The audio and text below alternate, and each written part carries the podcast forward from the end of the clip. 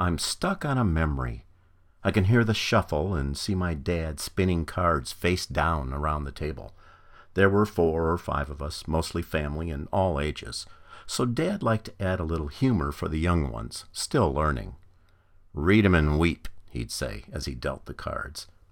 We were playing penny ante poker using the red, white, and blue poker chips that were forever stored in the old tin canister.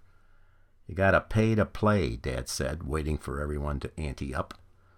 That was basic poker at our family gatherings.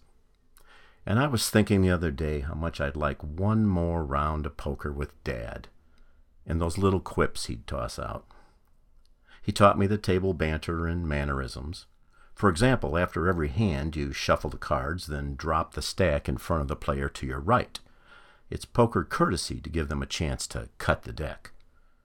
Cut 'em deep and win a heap, Dad would say. I tended to just tap the top of the deck, which meant I chose not to cut the cards. Dad didn't say much about the hand he was dealt, unless it was bad. I've got a hand like a foot, he'd grumble.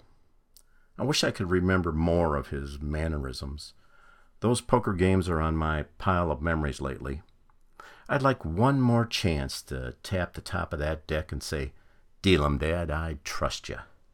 I'd watch him deal around and say, You gotta pay to play. You in?